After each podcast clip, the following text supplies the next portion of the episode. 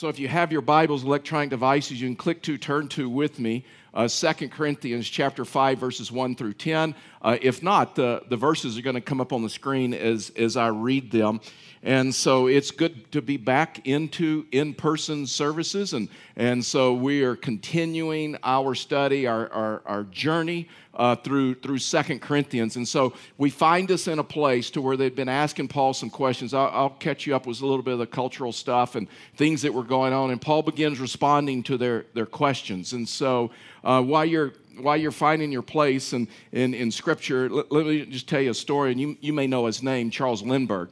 And Charles Lindbergh, the Spirit of St. Louis, in 1927, he was the first man, first person to fly, you know, across the Atlantic from, from, uh, from New York, which actually out of Long Island's where he flew out of. From, from Long Island, New York, he flew all the way to, to Paris, France. He was the first person to do that. And so, I mean, when he did that and when he accomplished that, this man was like a rock star. I mean, the, the, the, the pressure on them uh, from, from the, the press and from people wanting to get to know them was for them, they would say it was almost paralyzing. Uh, they couldn't step out of their house, and, and so all these other things. And they lived in New York. Well, along this time, all of a sudden, someone broke into their home and kidnapped their infant son out of the crib. They kidnapped their infant son. It became one of the most famous kidnapping stories of the 20th century. It captured all the headlines across the, the nation. Every newspaper was carrying the story. And they, they kidnapped their son and they held their son for ransom. And eventually they would murder their son and, and they'd never be caught. Anne Lindbergh, and there's several books written about this, was Charles Lindbergh's wife. And so she begins writing her journey through this. And so someone asked her, What was the only thing that helped you to get through this, to process out your hurt and pain? And she said, Well, that's simply this. Uh, it was the mustard seed story that I read. Now, listen, it's not the mustard seed story that you may be thinking of, of in the Bible where Jesus talked about faith is like a mustard seed. It wasn't that story at all. The fact is, it was a fable. And the fable went like this it was just kind of a short fable, but it, the fable went something like this that there is a woman who lost her, her infant child. She was having trouble with grief and sorrow. So she goes to the wisest man in her village. And she asked this man, How can I process out through my grief? How can I process out through my hurt? And this man said, Oh, it's easy. Just do this. Just, just go in the village and go from house to house to house. And when you come to that house and you find that house that has never known hurt, that has never known sorrow, then you take a mustard seed out of that house and you will, you'll be fine. This lady spent the rest of her life going from home to home to home. And she never found a home without sorrow, without grief, without pain, without hurt. And Anne Lindbergh wrote, she says, It was the first time that I realized that sorrow is common to every person. Sorrow is common to every home. And sometimes we just need to be reminded of that. That, that when you look at the early church and just a little bit about what was going on, because it's been a long time maybe since we've met in person, it's been a long time since we looked at Second Corinthians with the holidays and some other things. And so maybe you have forgotten like the context, but the context of Second Corinthians is this. I mean, it is, it is difficult, difficult for these new believers. I mean, what's coming into the church there in Corinth is Jews and, and, and, and Gentiles. And, and so these Jews and Gentiles, this church that is forming, this church that is growing, they, they, have, they have absolutely no influence. They have absolutely no influence. They have no political power. I mean, they, I mean it's, it's Roman ruled. So there's like no political power, no, no Christian Supreme Court, no Christian president, no Christian anybody in, in, in, in power. And not only that, they didn't have any cultural power. They, I mean, they were being persecuted. You know what? They were being persecuted during this time by both Jew and Gentile. And so they, they had no cultural power, they had no political power, they, they didn't even have economic power. But they, they, had this, they had this one power. And they fell deeply in love with Jesus Christ. And they had his power and they had his strength, but yet they're being persecuted For every, for every home that represented and every home that gathered and worshiped on the weekends there in the church of Corinth, they all knew somebody, maybe in their home, somebody in their church, a friend, a relative, or whoever that had been persecuted for their faith, that had lost their lives. So this issue of death was real to them. And so they asked this question to Paul. They says, "Well, what happens when we die?" I mean, what ha- listen, what happens when we die? And what happened to our loved ones when they die? Because they, they needed to know the answer to this. And, and Paul, Paul responds back in a very theological way. And there's other writings in scriptures as well that we can we can like look at as well. And he begins to ask answer their question about this issue of, of assurance of where you and I will spend eternity. What happens? And so, so here, here's, here's, what he, here's what he writes. We're going to read these and I'm going to come back and just walk through this with you. He says, for verse t- uh, 1 out of 2 Corinthians chapter 5, it says, For we know that if our earthly tent we live in is destroyed, we have a building from God, an eternal dwelling in the heavens, not made by hands. Indeed, we groan in this tent, but desiring to put on a heavenly dwelling. Since we were, were clothed and we were not found, not, and we will not be found naked, uh, indeed, we groan while we're in this tent, burdened as we are, because we do not want to be unclothed, but we want to be clothed, so that our mortality may not be swallowed up by life. Now, the one who prepared us for this very purpose is God. In other words, God is sovereign, God is in control, who gave us a spirit as a down payment. So we're always confident and know that while we're at home in the body, we're away from the Lord. For we walk by faith, not by sight. In fact, we're confident and we prefer to be away from the body and home with the Lord. Therefore, whether we're at home or away, we make it our aim to be pleasing to Him. For we must all appear before the judgment seat of Christ, so that every so that each may be repaid for what he has done in the body, whether good or evil. Now, listen, when we come to this topic, and the topic of this sermon is what happens when I die. This issue of death, this topic of death, can make us all uncomfortable, right? I mean, death is something that we really don't like to talk about a whole lot. I mean, we wouldn't call a friend over and say, "Hey, would you like like you guys want to come over to dinner tonight? Let's just hang out and talk about death. Let's just hang out and talk about death. What happens when we die?" I mean, we, fact is, psychologists will tell us that the most difficult place for you and I to picture ourselves is like is like like lying in a, in a, in a casket. I mean, this topic, listen, this topic just makes a lot of us uncomfortable even talk about. The fact is, when you look at this topic, you realize that this, this topic holds a lot of people in bondage. See, that's what's happened in the context of this.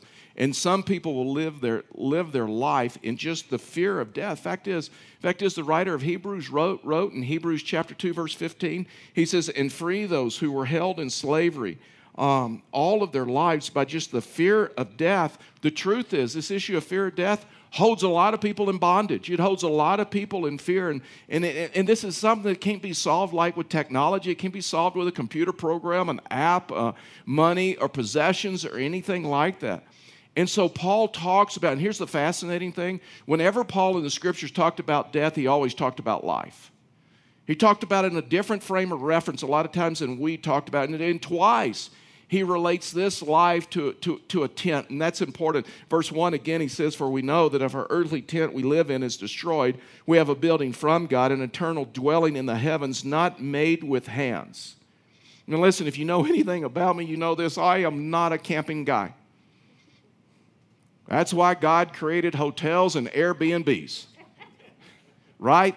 I am, ju- I am just not a camping guy, but there, there have been a couple of times, especially when we raised kids, uh, that we were either forced into camping or we were guilted into camping, and we camped. It was probably back in 98, 99, probably one of our most, most famous trips. Uh, we, there was a young couple in our church. They didn't have kids yet. We had kids, Brittany and Amanda, two daughters. And, and so um, uh, Bridget and Jason Braun, uh, they've now moved on, and he's a pastor in another part of the country. So they invited us to camp, and they just kept on. They just wouldn't let it go. So we said, fine, you make the reservations. We planned the weekend, went out, bought a tent, bought some stuff, and said, we're going to do this. And so uh, they made reservations at a campsite. They didn't really research it well. And so they made reservations at a campsite up in Monument. And uh, we got there late. It was dark. We set, it up, set up a campsite, and, and we were amateurs, right? Uh, little did we know, we got the cheap seats in the campsite And so we were like 25, 50 yards from railroad tracks and there was also an intersection nearby.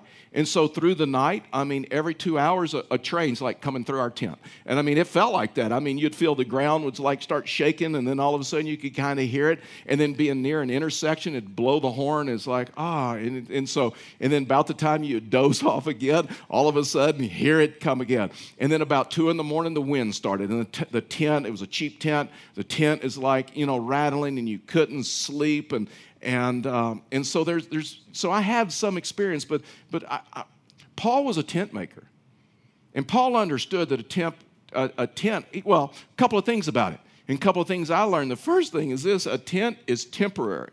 In other words, a tent, tent is not going to last, and, and it's not very safe. It's not very safe from wild animals. It's not very safe from intruders. It's not very safe, I found out, in high winds. And, and if you listen, if you've ever spent the night in a tent, you know a storm has the capabilities to like collapse it and to like destroy it. And, and, and Paul was trying to under, help us understand with this reference to a tent that life, listen, life is temporary and life is uncertain life is just uncertain and, and it, it can be destroyed in, in seconds and it, it, it's just temporary but why is it our whole life we're trying to make this tent that is temporary permanent?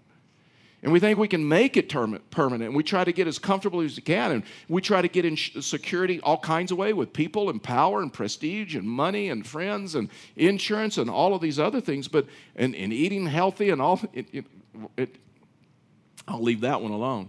Um, but whatever, but this life is still temporary. The second thing is this is a tent is not only temporary, but it, it's uncomfortable. I mean, when man, when I stay in a tent and sleeping on the ground, uh, no matter how hard you try, dirt keeps getting tracked in, and then, then as the night wears on, the ground gets harder and harder and harder. I don't know why it is. My sleeping bag is always the one over the rock, right?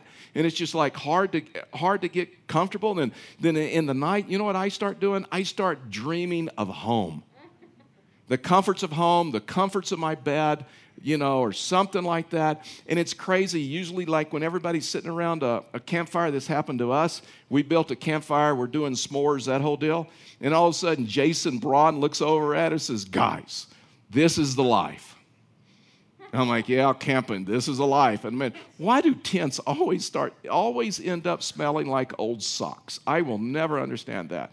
But, but spiritually, spiritually, the longer we're in this world, what Paul's trying to say, the more uncomfortable we are. And we understand this is not our home. We understand that this is temporary. Paul says in verse 4 Indeed, we groan while we're in this tent, burdened as we are, because we do not want to be unclothed but clothed, so that mortality may be swallowed up by this life. And when, when he uses that word, we, we groan, it's not a definition like we would think of. It's not like despair or agony or something like this. It's like this hopeful longing. It's hopeful longing for our permanent home. Hopeful longing for a place where there's no more pain, there's no more hurt, where things are different. So Paul takes and answers this question for them that it was very deep what happens when I die? And he just simply gives them information. And, and um, it's kind of like when a surgeon meets with you before a surgery. It is helpful when a surgeon meets with you and says, This is, this is what's going to happen in surgery. Uh, this is how long it's going to take. This is what your recovery looks like, whether it's PT, whether it's rehab, whether it's whatever. This is how long until you'll be able to play golf again or tennis or whatever. And, this is, and so it helps it helps when we go into something like that with some knowledge of what's going to happen. So, Paul gives them six things out of these 10 verses, and I just want to walk through them with you and hopefully uh, to give you some confidence in this area. The first thing is this what Paul says is there's a departure of the spirit from the body. There is an immediate departure of the spirit from the body. And Paul did not, listen, Paul did not write this passage to help us with the, the, the how and the when, the what. Um, he only wants to affirm the confidence that at death there's immediate transformation for the believer.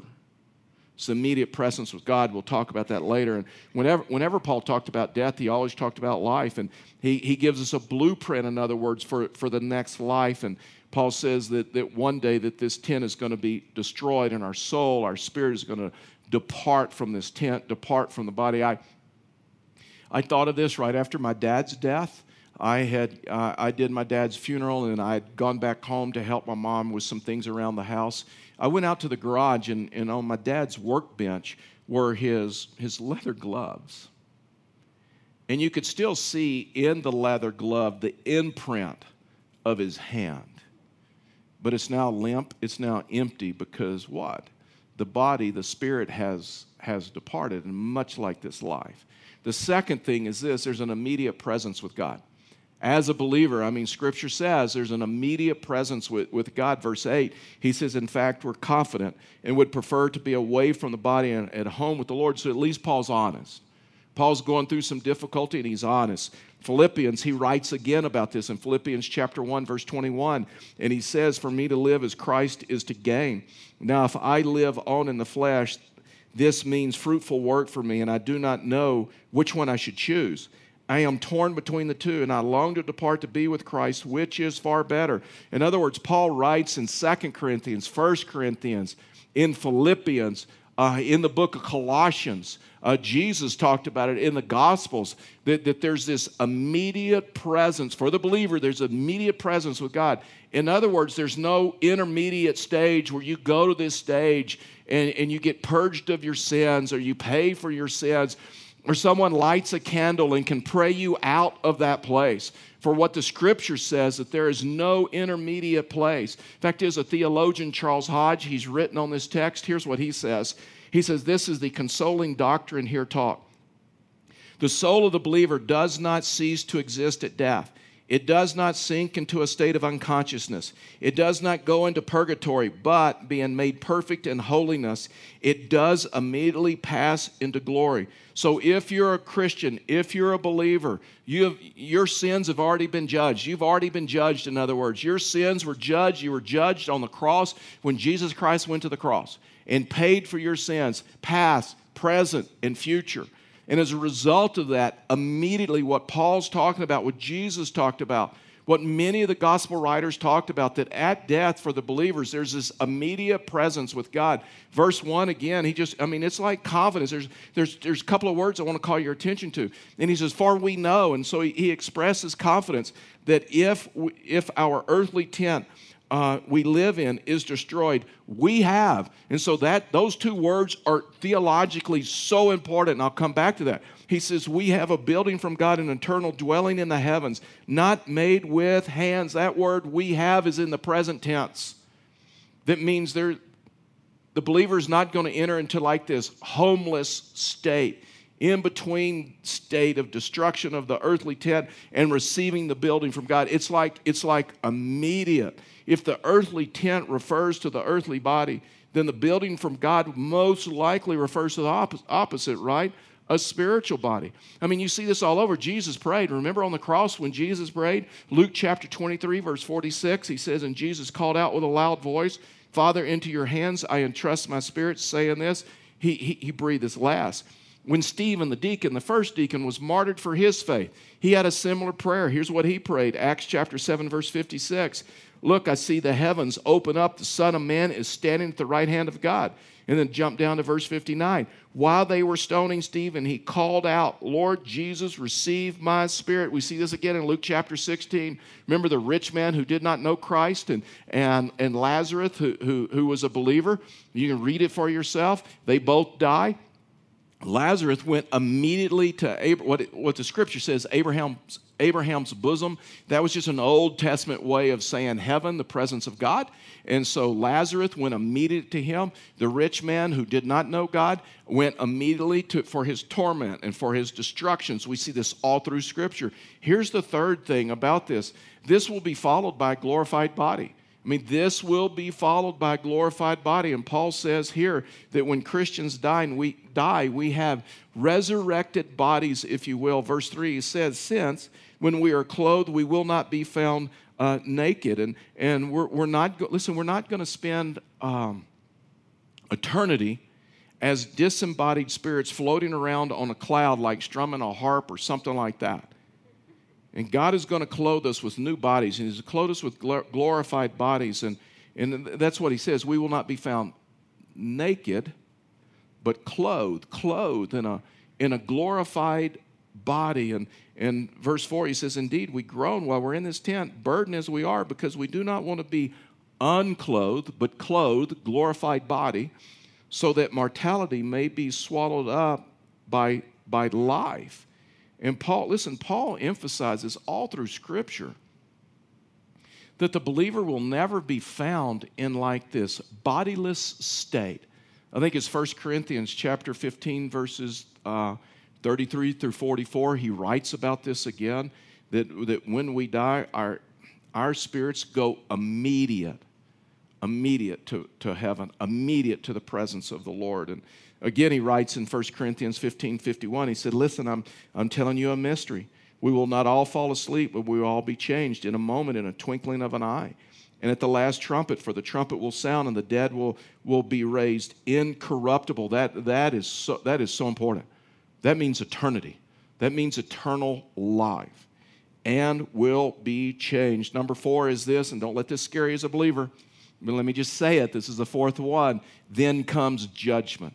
Listen, let me, let me unpack that for you so that, so that you understand that. Well, let's read the verse, verse 10. For we must all appear before the judgment seat of Christ. It's called the Bema, the Bema seat. We'll talk about that. So that each may be repaid for what he has done in the body, whether good or evil. So the judgment of non Christians and Christians is totally different. The judgment of a non Christian is judgment for their sins. I mean, we know that from Scripture that they will be punished uh, and they will be tormented uh, for their sins. But, but because everything that is done in the darkness will be exposed, everything that's done in secret will be exposed, and that, that they will give an account. But the judge, listen, the judgment for a Christian is totally different. It's not judgment for your sins. You've already been judged for your sins on the cross. And so you've been totally and completely forgiven. And so at the Bema seat, let, let me explain the Bema seat in the context, and we'll come back to this. So the Bema seat, what Paul was writing in their day when they did the Olympics, and after they all after they all competed, that they would go, all the contestants would go before the Bema seat, kind of like our award ceremony at the, at the, the Olympics that, that, you watch on TV, right? And so they would go before the Bema seat, and the judge, that's where the judge would what? Would reward them, would give them the gold and the silver and the bronze medal, would reward them for how they competed, for how they ran this life. And so that's, that's for Christians that, that our sins have been totally and completely washed away. And so we're not going to give an account for those but we are going to be rewarded for what? Rewarded for what did you do with Jesus? How did you steward this life? How did you steward the time, talent, and resources that, that, He gave you? Did you squander them? Did you waste them? Or did you, did you use them for Him? Here's what He writes in 1 Corinthians chapter 5, verse 13 through 15. Each one's work will become obvious, for the day will close it, because it will be revealed by fire. The fire will test the quality of each one's work. If anyone's work that he has built survives, he will receive a reward. If anyone's work is burned up, he will experience loss. But he himself will be saved only through the fire. So, as a, Christ, as a Christian, our judgment will not be for our sin, but, but how we steward this life. It will be for it will be for rewards. And, and so God, in my case, God's going to judge me for my preaching, for my example that I led. If my preaching was the best that I could do with everything that He had given me, if it was within genuine motives and it was not out of ego and any of those other things, and then I'm going to receive a reward for this. Listen, I think of this often. But if my preaching was haphazard and it was careless and it was just an ego trip and, and some of those other things, it was out of wrong motives, and I'm, I'm going to lose that reward. But but I myself will be saved. I'm still, I'm still in heaven. That's the reason verse 9 that he said, Therefore, whether we're at home or away, we make it our aim to be pleasing to him. The, the fifth one is this is there's perfect existence in eternity. There's just perfect existence in eternity. John's in, in John's gospel, uh, Jesus actually said this. He said, um, do, not, do not let your heart be troubled. Believe in God, believe also in me. In my Father's house are many rooms. If it were not so, I would have told you that I'm going to prepare a place for you. If I go away and prepare a place for you, I will come again and take myself, take you to myself, so that where I am, you may be also. There's this perfect existence with Christ, and we need to understand eternal life. And the longer we live as, as Christians, heaven becomes more and more attractional. And Paul says, that's why Paul says we groan. Uh, we're longing to be clothed in our heavenly dwelling. Uh, we would per- prefer to be away from the Lord. Uh, but if we're living this life, then we're going we're gonna be effective. Uh, Paul, in, in case you don't know, the scripture says that he was caught up into the third heaven, that Paul is actually speaking from firsthand experience. Paul saw heaven. And in, in, in 1 Corinthians chapter, I'm sorry, 2 Corinthians chapter 2, or chapter 12, verse 4, uh, Paul makes this statement and says he was lifted up in the third heaven. He saw some things that he was not permitted to tell because of, he just wasn't permitted to tell. And so when Paul talks about this, this, this, this heaven, he talks about this from great confidence because he got a, he got a glimpse. And so, words that he used, biblical words to describe heaven, was like forever, uh, tent versus building from God, uh, perfect, that there would be no more sin, there'd be no more sorrow. You, you know the mustard seed story? In this world, it's impossible to go house to house and find a house without sorrow.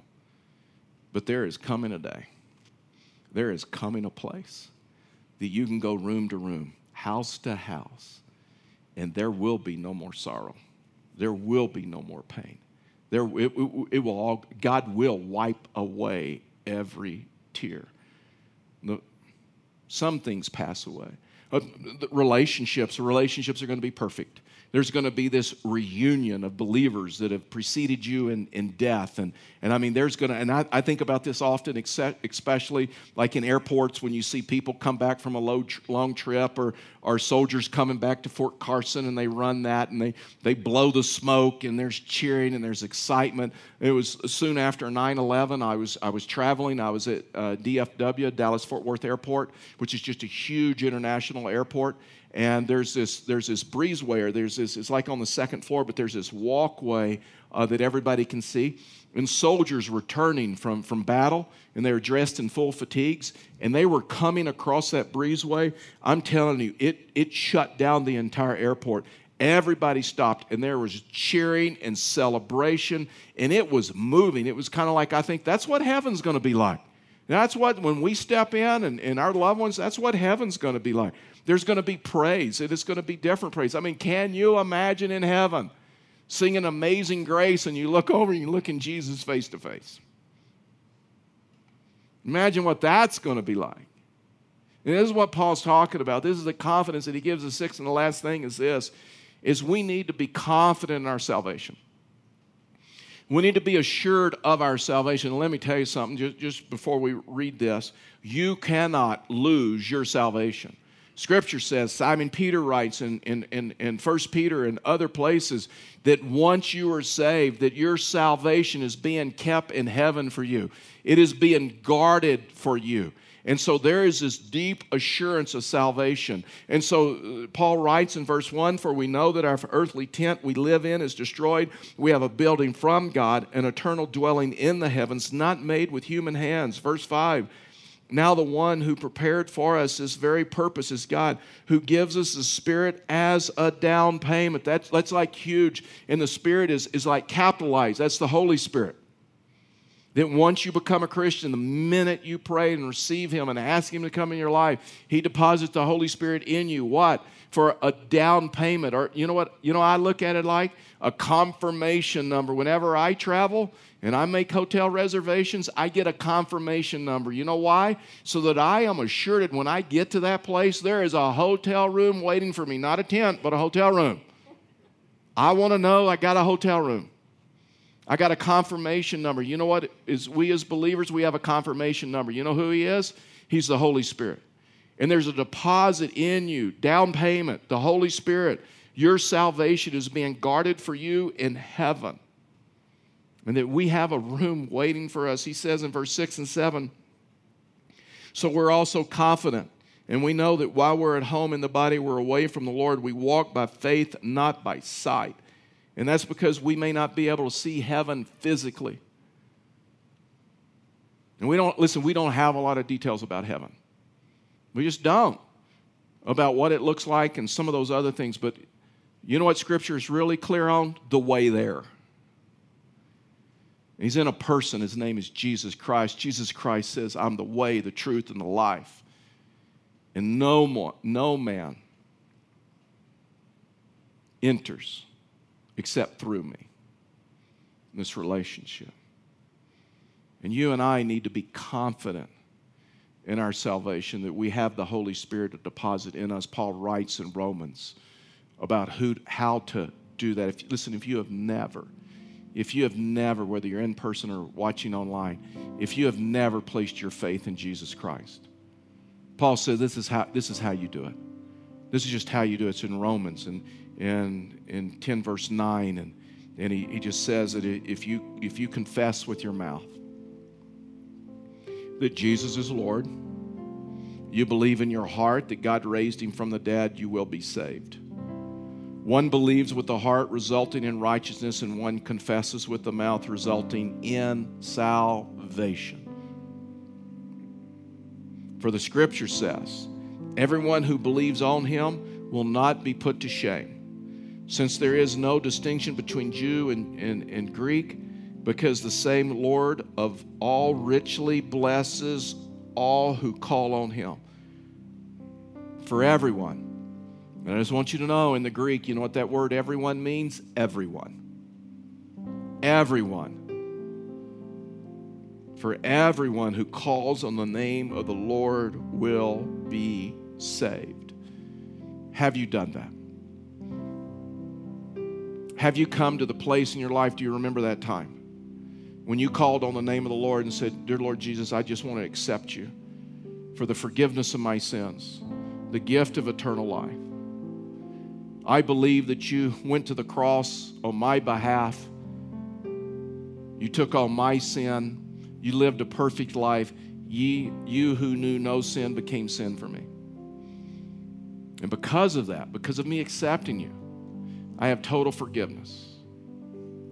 And I can have confidence if you've never done that. I want to lead you, whether you're in person, online. If you're if you're if you're watching online right now, you can click live prayer button if you'd like to talk with someone. You'd like to have someone pray for you. Uh, a prayer partner will meet you in a virtual chat room, and they they will have a conversation with you. But maybe maybe you need to do that. Would you bow your heads with me and close your eyes?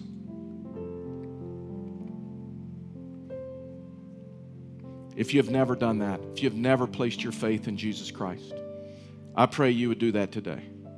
Just pray a simple prayer Dear Lord Jesus, I ask you to come into my life and to forgive me my sins.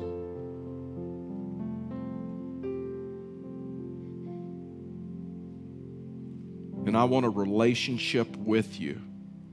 And to the very best of my ability, I'm going to walk with you. I'm going to develop and mature in you. And Lord, I'm going to have great confidence, not only this life, but in the life to come. Thank you for saving me. For those of you who have done that, maybe you just need to remember the time that you did and say, just, Dear Lord Jesus, just thank you that I am yours, that I am your child. Thank you for saving me. And may I have great confidence not only in my relationship with you, but I can live this life with freedom, knowing, knowing what the next life holds for me. For we ask these things in Jesus' name. Amen. If you made a decision of any kind, we would love to know about it. There's several ways you can do that. In person, there's a QR uh, deal on the seat back in front of you. You can like use your phone, scan that. Uh, a connect card's going to come up you can let us know the decision that you've made. Uh, if you have a prayer request, you can do that online. You can do it pretty much the same way. You go up the top of the screen, you click Connect Card, you fill that out. There's a place for a prayer request, any decisions that you've made, and we would love to meet with you. Well, for our benediction, would you please stand with me as we're dismissed with a blessing over you? This comes out of Numbers chapter 6, and here's, here's what the scripture says. May you receive this today. May you receive this over you as a prayer and give you confidence. The Lord bless you and the Lord keep you. May the Lord make his face shine upon you and be gracious to you. The Lord lift up his countenance upon you and may he give you peace. This week, may you know the peace of Christ. God bless you. You're dismissed.